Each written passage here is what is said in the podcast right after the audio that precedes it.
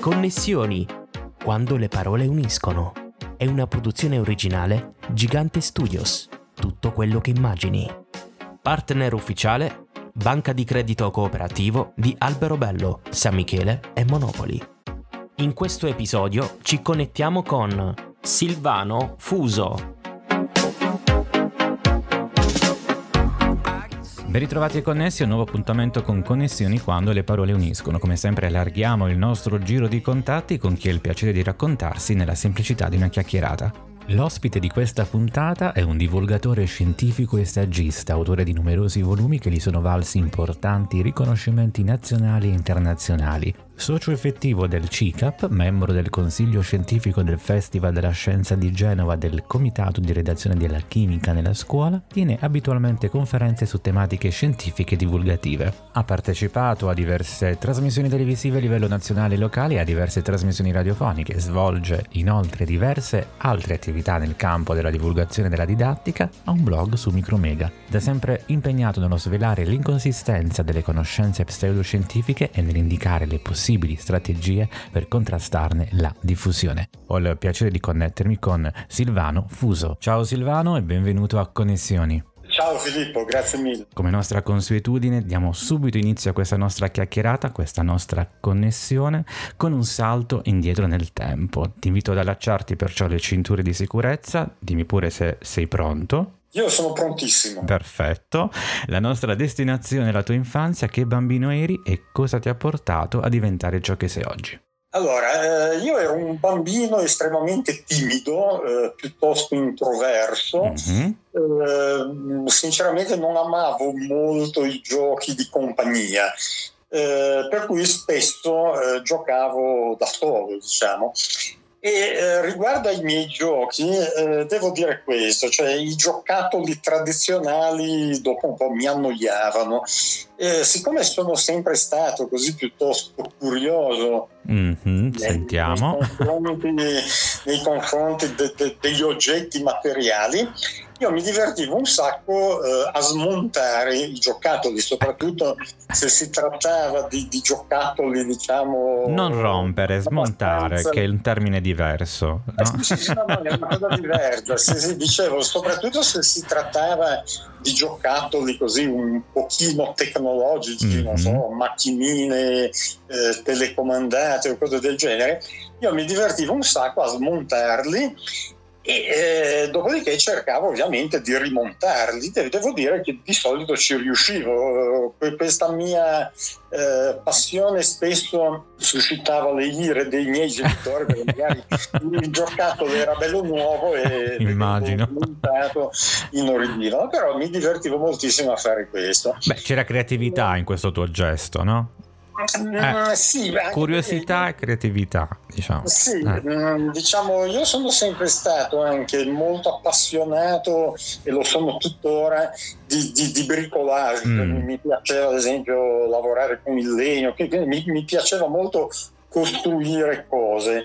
E devo dire anche che spesso magari eh, quando mi capitava che determinati giocattoli si rompessero eh, mi, mi, piaceva prendere pezzi diciamo da, da, dai giocattoli così di, di, di, recupero e utilizzare questi pezzi per costruire qualche cos'altro non so eh, prelevavo motorini elettrici e con questi costruivo qualcos'altro. Quindi avevo questa passione che poi è anche una bella inventiva. E cosa ti ha scaturito? Insomma, qual è stato l'episodio scintilla che ti ha fatto un po' innamorare poi del, della scienza, no? che ti ha avvicinato Ma al mondo? Diciamo che eh, al di là appunto di questa mia attività di smontaggio e rimontaggio, c'era anche un'altra mia mania. Eccola eh, lì. Che col, col senno di poi può essere considerata così una prima scintilla mm-hmm. di passione nei confronti della chimica. Da, da bambino, beh, ero molto piccolo tra l'altro, amavo raccogliere tutto quello che trovavo in casa, tipo detersivi, prodotti per, per, per la casa. Farmaci. Qui ho un po' paura, non so perché, però e vediamo piaceva, come procediamo. Mi, mi, piaceva mischiarli per vedere cosa succedeva. Eh, a tuo rischio e pericolo. però. È un'attività assolutamente sconsigliabile. Assolutamente. Eh, perché effettivamente ci possono essere dei, dei rischi però a me piaceva moltissimo vedere appunto che cosa succedeva. Quindi queste reazioni, che... no? Eh, sì, sì, eh, erano appunto una protochimica, perché all'epoca sì. non sapevo nulla di chimica, per cui andavo così per eh, tentativi e devo dire che a volte venivano fuori cose abbastanza spiacevoli. Mi ricordo una eh. volta produssi un, miscuglio, non, non, ricordo neanche bene che cosa misi in questo intruglio. Comunque, eh, fatto sta che questo intruglio produceva un odore terribile. Nauseante. Eh, probabilmente c'erano dei composti solforati eh, che, sì. mentre col senno di poi liberavano acido solfidrico, mi, ricordo che eh, subì eh, profonde romanzine da parte Immagino. di mia madre perché avevo veramente intestato la casa con questi odori mespitici. Quindi dicevo, col senno di poi, no, questa mia passione può essere considerata così un, un preludio no, de, della mia successiva passione per la chimica che si sviluppò sui banchi di scuola. Oh, cioè e qui ringraziamo la scuola che ti ha aiutato un po' no? a, a, capire meglio. Appena, appena, appunto cominciai a studiare un po' di chimica, un po' di fisica, queste due materie proprio mi, mi, mi appassionarono fin dall'inizio e questo determinò poi la, la scelta de, dei miei studi futuri. Bene, che cosa rappresenta oggi la scienza e come può aiutarci? Ma io ritengo che la scienza sia fondamentale eh, perché sicuramente rappresenta eh, il miglior strumento per produrre conoscenza che l'umanità eh, sia mai riuscita a inventare, perché se, se, noi guardiamo un po' la storia del pensiero ci rendiamo conto che eh, ci sono stati diversi tentativi no, attraverso i quali l'umanità ha cercato di produrre conoscenza, sì, quindi. Di, di, fornire risposte alle domande che, che da sempre l'uomo si è posto. Tentativi più antichi forse sono quelli legati al pensiero mitico, al pensiero teologico, mm-hmm. nel senso che ogni cosa la, la, si interpretava come frutto di azioni di, di, di esseri trascendenti, no? gli dei, eh, certo. pensiamo alla, alla, mitologia. I miti greci, esatto, sì, sì, sì. Esatto, che eh, dal, dal, punto di vista poetico eh, sono assolutamente affascinanti, a volte appunto hanno raggiunto livelli artistici estremamente elevati, eh, però ovviamente tutto si basava sulla fantasia, no? Beh, chiaro. interpretazione. Successivamente nacque il pensiero filosofico no? che eh, cercava di ottenere risposte attraverso speculazioni no, sul reale, eh, però sappiamo che anche la filosofia, eh, nonostante abbia dato sicuramente utili contributi, non è mai riuscita ad andare oltre le opinioni individuali, no? perché no. se noi guardiamo i vari filosofi hanno dato così interpretazioni mm-hmm. del mondo, no? visioni del mondo eh, pi- piuttosto personali e spesso anche in contrasto no? sì. una con l'altra. E finalmente poi arriviamo al pensiero scientifico che eh, per sua natura nasce proprio dalla necessità di superare le opinioni individuali. No? Nella scienza eh, si cerca di ottenere eh, delle affermazioni sulle quali si possa essere tutti d'accordo, questo indipendentemente da, dalle proprie credenze metafisiche, dalle proprie credenze politiche, da, da, dalle proprie origini sì, sì, diciamo, etniche e sociali. Cioè, la, la, la scienza ambisce proprio no, ad ottenere eh, affermazioni sulle quali si possa essere tutti d'accordo. E questo ha rappresentato un enorme passo in avanti nella conoscenza. Ovviamente la, la scienza stessa si modifica nel tempo, subisce una continua evoluzione perché ci si rende conto magari che certe affermazioni sono superate sì, nuove infatti. evidenze e quindi è necessario rivederle. Però l'obiettivo finale è proprio quello di superare le opinioni individuali.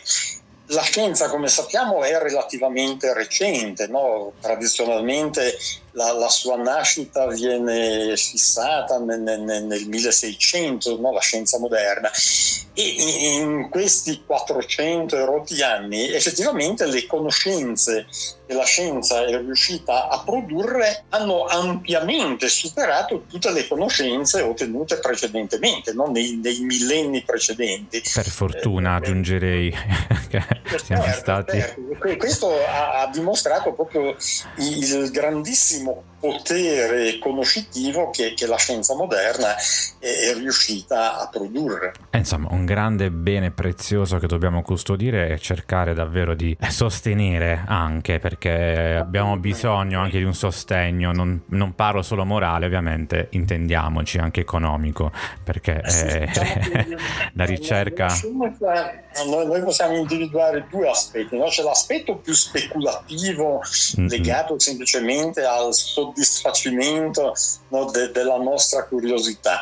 Eh, però poi c'è l'aspetto applicativo, certo, eh, certo. Che, è tutt'altro che trascurabile, nel senso che le applicazioni no, che le conoscenze scientifiche consentono di realizzare hanno enormemente migliorato la qualità della nostra vita. Eh, c'è gente che rimpiange, rimpiange, il passato, no? spesso si parla dei bei tempi antichi, eh, però se si guardano i dati storici eh, ci si rende conto che questi tempi antichi erano tutt'altro che belli, no? nel senso che la Infatti. qualità della vita eh, era molto inferiore. La statistica insegna, ecco, un'altra scienza per, per puro caso. Assolutamente, ci sono molti parametri che possono essere presi in considerazione, non so, l'aspettativa di vita, eh, sì, la nascita, la, la, mortalità infantile, l'analfabetismo. E il passato sicuramente era caratterizzato da, da, dati nettamente peggiori rispetto Assolutamente sì, eh, infatti. E in questa nostra connessione prenderemo anche in prestito i titoli di alcune tue opere per rispondere ad alcune domande. Iniziamo subito con Il futuro e bio, agricoltura biologica, biodinamica e scienza, pubblicato da Edizioni Dedalo. I prodotti bio sono davvero migliori di quelli convenzionali? E questa è un'altra falsa credenza mm. piuttosto diffusa che io appunto nel, nel libro cerco di smontare. Eh, torniamo un po' al discorso che facevamo prima, no? cioè sia l'agricoltura biologica eh, sia l'agricoltura biodinamica in realtà non hanno nulla di innovativo, eh, perché se andiamo a vedere in entrambi i casi eh, si ricorre così a un recupero del passato. Eh, per millenni l'agricoltura è stata biologica, nel senso che non certo, utilizzava senza uso di esatto, non, sì. non, non, utilizzava agrofarmaci, non, non utilizzava eh, varietà vegetali geneticamente diciamo migliorate e quindi tutto sommato non, si capisce molto il senso no, di questo ritorno ritorno al passato. Cioè, anche nel settore agricolo eh, bisogna guardare al futuro, cioè, effettivamente noi abbiamo delle innovazioni in campo agronomico che, che hanno enormemente migliorato la qualità dei prodotti, hanno estremamente ridotto anche l'impatto ambientale certo. e, giustamente bisogna eh, tenere in considerazione l'impatto ambientale. Molta gente crede che l'agricoltura biologica sia più rispettosa dell'ambiente rispetto all'agricoltura tradizionale. Il che però non è vero per un semplice motivo, eh, perché eh, le rese per unità di superficie eh, coltivata dell'agricoltura biologica sono nettamente inferiori a quelle dell'agricoltura tradizionale. Per cui per mantenere la stessa quantità diciamo, di produzione, eh, se si convertisse l'intera agricoltura a biologica, bisognerebbe aumentare enormemente le superfici eh, coltivate. Sì, sarebbe una conseguenza eh, che non passerebbe nemmeno tanto inosservata perché insomma la differenza c'è. Silvano. questo comporterebbe un impatto ambientale. Eh, no? certo. Bisognerebbe deforestare no? per, per, ottenere superfici coltivabili e questo spesso non viene preso in considerazione per cui eh, si semplifica no? dicendo che i prodotti bio sono più rispettosi dell'ambiente.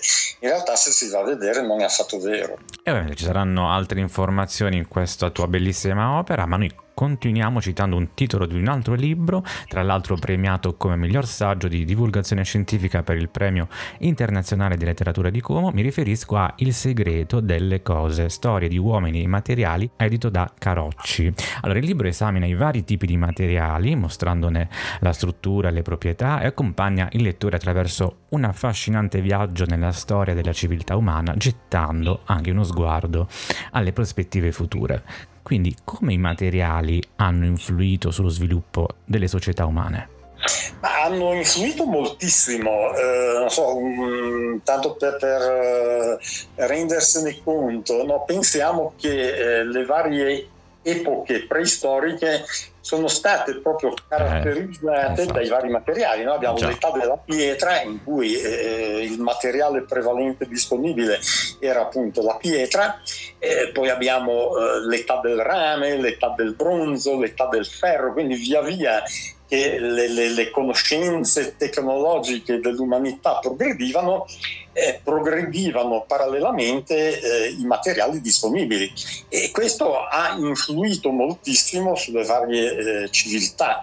Eh, è chiaro che le proprietà dei materiali disponibili hanno ripercussioni pratiche su tutta una serie no, di, di tecnologie e quindi inevitabilmente influiscono anche proprio su, sulla qualità della vita, sull'organizzazione sociale e questo succede ancora oggi. Eh, oggi noi parliamo no, molto spesso di nuovi materiali, mm-hmm. di smart materials, cioè materiali intelligenti che, che hanno veramente rivoluzionato la, la nostra vita quotidiana. Eh, pensiamo all'uso quotidiano che noi facciamo dei vari dispositivi elettronici, no? da, dagli certo. smartphone ai computer e quant'altro, e tutti questi dispositivi sono eh, stati diciamo, realizzati grazie proprio alla disponibilità di particolari materiali soprattutto i cosiddetti semiconduttori, no? le cui proprietà hanno consentito la realizzazione di questi dispositivi tecnologici. E quindi anche oggi no, ci rendiamo conto di quanto i nuovi materiali siano importanti con tutte le implicazioni socio-economiche, geopolitiche che questo comporta, perché no, ad esempio eh, recentemente si fa un gran parlare ad esempio della disponibilità di terre rare, no, sì. che sono importantissimi elementi per la realizzazione appunto di dispositivi elettronici. E ovviamente eh, questi elementi si trovano solamente in alcune zone del, del pianeta e questo eh, capisce bene ha tutta una serie di implicazioni sociopolitiche e quant'altro. Eh sì ahimè anche guerre sì, purtroppo, eh, purtroppo, eh, purtroppo quello può essere in qualche modo una conseguenza.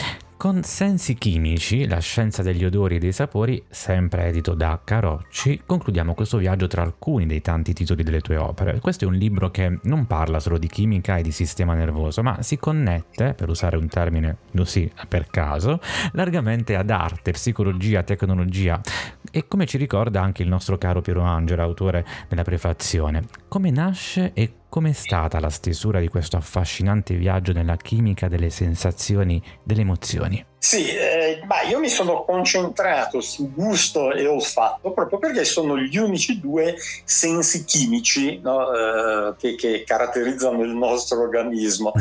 Eh, sensi chimici cosa vuol dire? Vuol dire che eh, quando noi percepiamo un profumo, quando percepiamo un sapore, eh, alla base c'è proprio un'interazione no, fra le, le, terminazioni nervose del, del nostro naso, della nostra bocca e le molecole di determinate sostanze, quindi c'è un'interazione chimica no? e quindi parliamo propriamente di sensi chimici. Se facciamo riferimento ad altri organi di senso, che ne so, la vista uh-huh. o l'udito, non c'è un'interazione chimica, ma c'è un'interazione fisica, no? con onde elettromagnetiche nel caso della vista e con onde sonore nel caso dell'udito. Quindi io mi sono concentrato su questi due sensi chimici, eh, ho cercato appunto di analizzare le cose eh, prevalentemente dal punto di vista chimico in quanto appunto la mia formazione è quella eh, di un chimico, però mi sono reso conto che eh, parlando di gusto e olfatto, eh, in realtà eh, si, si, possono fare excursus in tanti altri ambiti, Infatti. alcuni dei quali sono quelli che tu citavi, ad esempio l'arte, la, la, la letteratura, la psicologia. E io stesso scrivendo questo libro ho imparato tantissime cose perché effettivamente eh, quello del gusto e dell'olfatto è un universo sconfinato, veramente c'è, da perdersi. E eh, la cosa interessante è che ci sono ancora tanti aspetti che, che non abbiamo capito, eh, per, per, cui la, la, ricerca ha ancora dinanzi a sé delle praterie inesplorate e che offrirà de- delle sorprese indubbiamente. Assolutamente. Silvano, dopo una serie di incontri, eventi, tra i tanti libri scritti, tra i tanti volti incrociati, ad oggi quali sono state le tue migliori connessioni?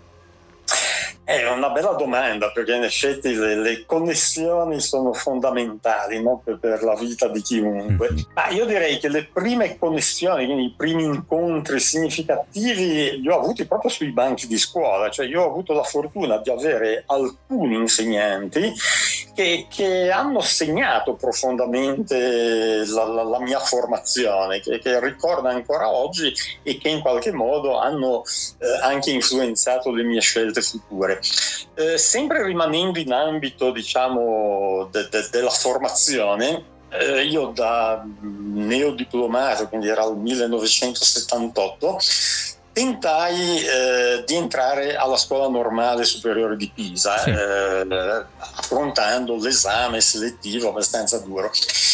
E eh, l'esame andò bene, per cui ebbi la fortuna di entrare alla scuola normale superiore e qui effettivamente mi si aprì un mondo, perché eh, io conobbi eh, persone no, di cui avevo semplicemente sentito parlare leggendo libri, cioè illustri scienziati, premi Nobel. Quasi delle leggende, no?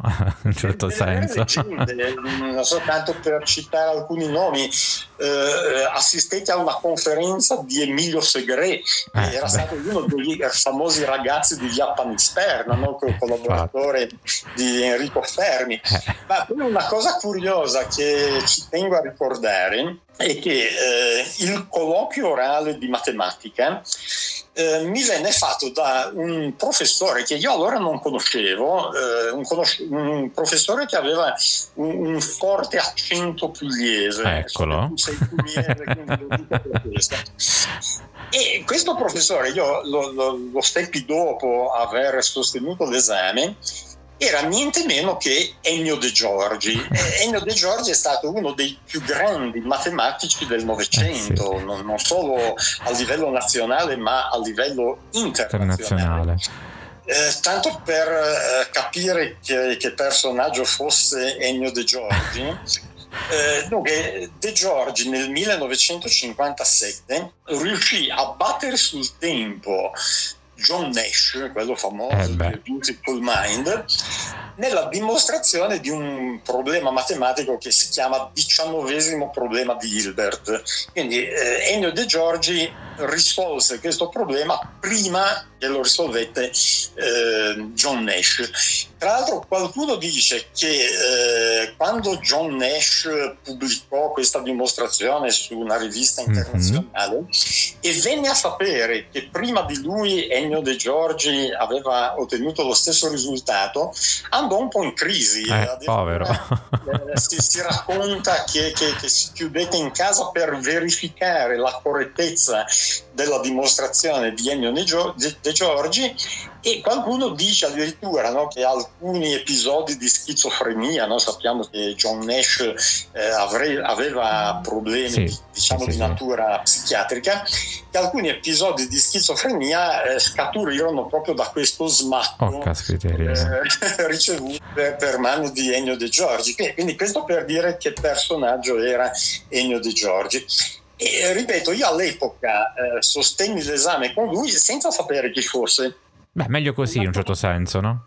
Non c'era l'ansia da prestazione in un certo sì, sì, sì, sì. Ma una cosa che mi colpì, io ovviamente eh, puoi immaginarti no, in che stato d'animo ero durante l'esame, eh, ovviamente beh. ero tesissimo. Però una cosa che mi colpì è, eh, fu l'estrema gentilezza di questo professore e il fatto che questo professore mh, mm, manifestasse anche una sorta di timidezza. Eh, infatti Ennio De Giorgi, per, per, chi ha avuto la fortuna di conoscerlo, era una persona di, di una modestia di, di, di una appunto timidezza, di una riservatezza esemplare. Per cui addirittura quando mi faceva delle domande durante l'esame, eh, quasi lasciava trapelare una sorta di timidezza. Questo mi colpì molto, perché poi appunto sapendo la grandezza di questo personaggio... Beh, questa è la dimostrazione come ci sono persone che continuano poi a, a forgiare la loro umiltà, no? E quindi... Eh, non... cioè, questa è una cosa che io ho riscontrato moltissime volte. Cioè, più grandi sono certi personaggi e maggiore proprio la, la, la loro umiltà. Eh, questo discorso vale ad esempio proprio per, anche per Piero Angela che citavi mm. prima. Io nell'ambito del CICAP ho, ho avuto la fortuna di conoscere molto bene da vicino Piero Angela e mi colpisce sempre, fin dall'inizio, proprio la sua modestia, la, la sua umiltà, nonostante le, le, le cose grandiose che, che, Piero Angelo è riuscito a fare nella sua vita. Beh, è il profilo delle belle persone, è proprio quello, sta proprio lì, no? nel esatto, restare umili, esatto. nonostante la grandezza. Eh. Certo, che questi grandi personaggi, oltre a essere grandi professionisti, dei grandi scienziati, eh, sono sempre anche delle grandi persone, proprio dal, dal punto di vista umano, umano mm-hmm. hanno veramente delle qualità notevolissime. Silvano, qual è il mondo migliore che vorresti vedere?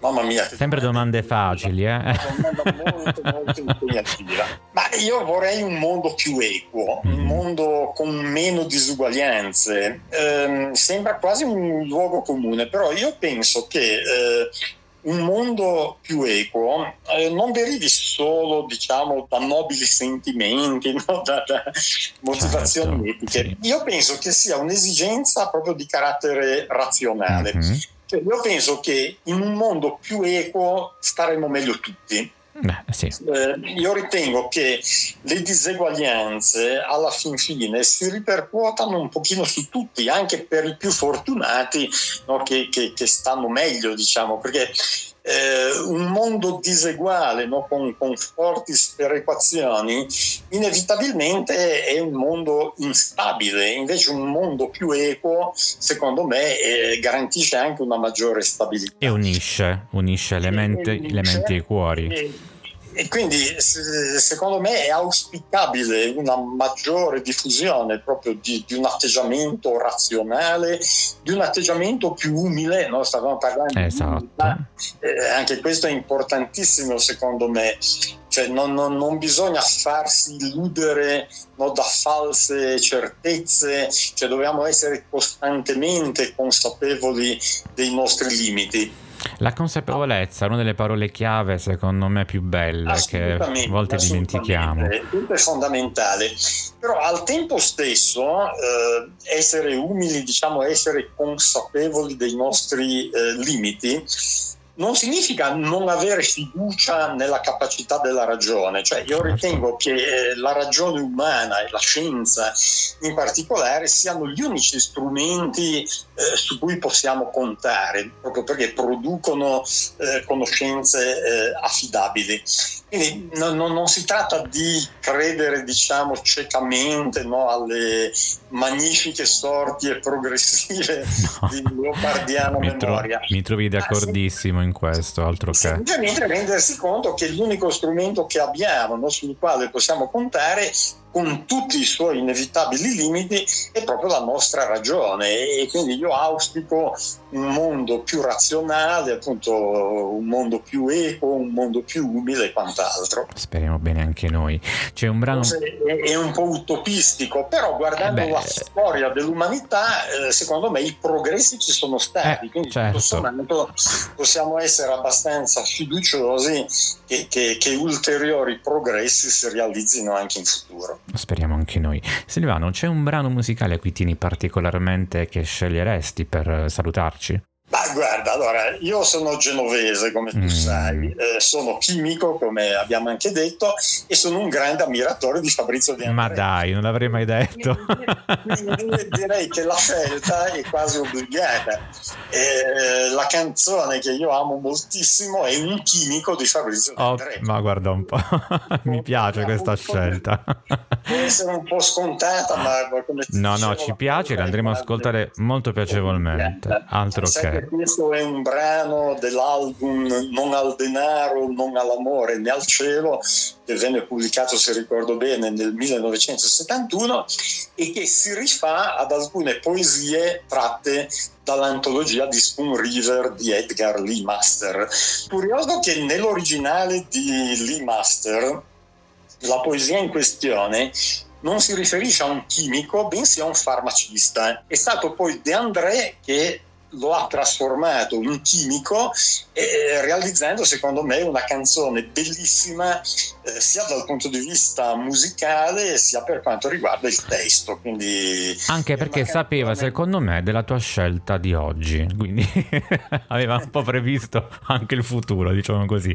Ovviamente ironizziamo e ovviamente siamo giunti purtroppo alla conclusione della nostra puntata. Grazie Silvano per la tua disponibilità. E a te e ai nostri ascoltatori come sempre auguro buone storie e buone connessioni Grazie a te Filippo, grazie mille. Ed era Silvano Fuso, ospite di Connessioni quando le parole uniscono. Vi ricordo i nostri siti ufficiali filippogigante.it e gigantestudios.it. Un ringraziamento al partner ufficiale Banca di Credito Cooperativo di Alberobello, San Michele Monopoli, al patrocino del comune di Alberobello e a tutti voi ascoltatori sempre più numerosi e connessi.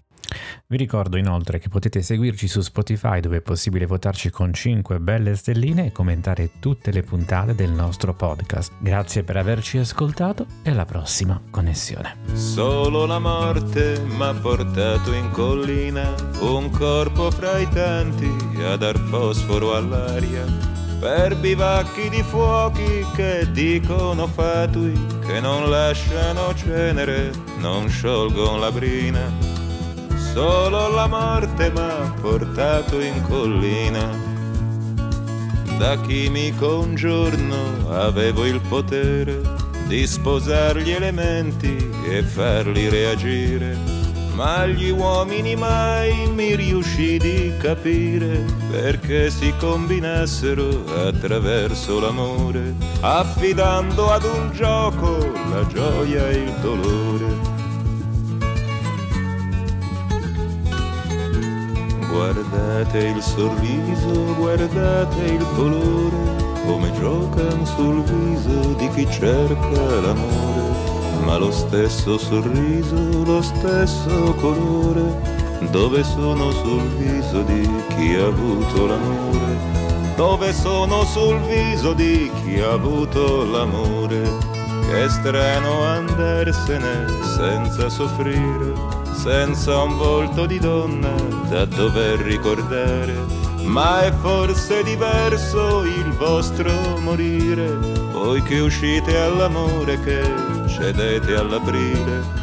Cosa c'è di diverso nel vostro morire? Primavera non bussa, lei entra sicura, come il fumo lei penetra in ogni fessura ha le labbra di carne e i capelli di grano, che paura che voglia che ti prenda per mano, che paura che voglia che ti porti lontano. Ma guardate. Condividi e vota il podcast Connessioni, quando le parole uniscono. Ascolta il podcast su tutte le piattaforme dedicate. Una legge che io riesco a capire ha potuto sposarli senza farli scoppiare. Soltanto la legge che io riesco a capire. Fui chimico e no, non mi volli sposare. Non sapevo con chi e chi avrei generato. Son morto in un esperimento sbagliato, proprio come gli idioti che muoiono d'amore e qualcuno dirà che c'è un modo migliore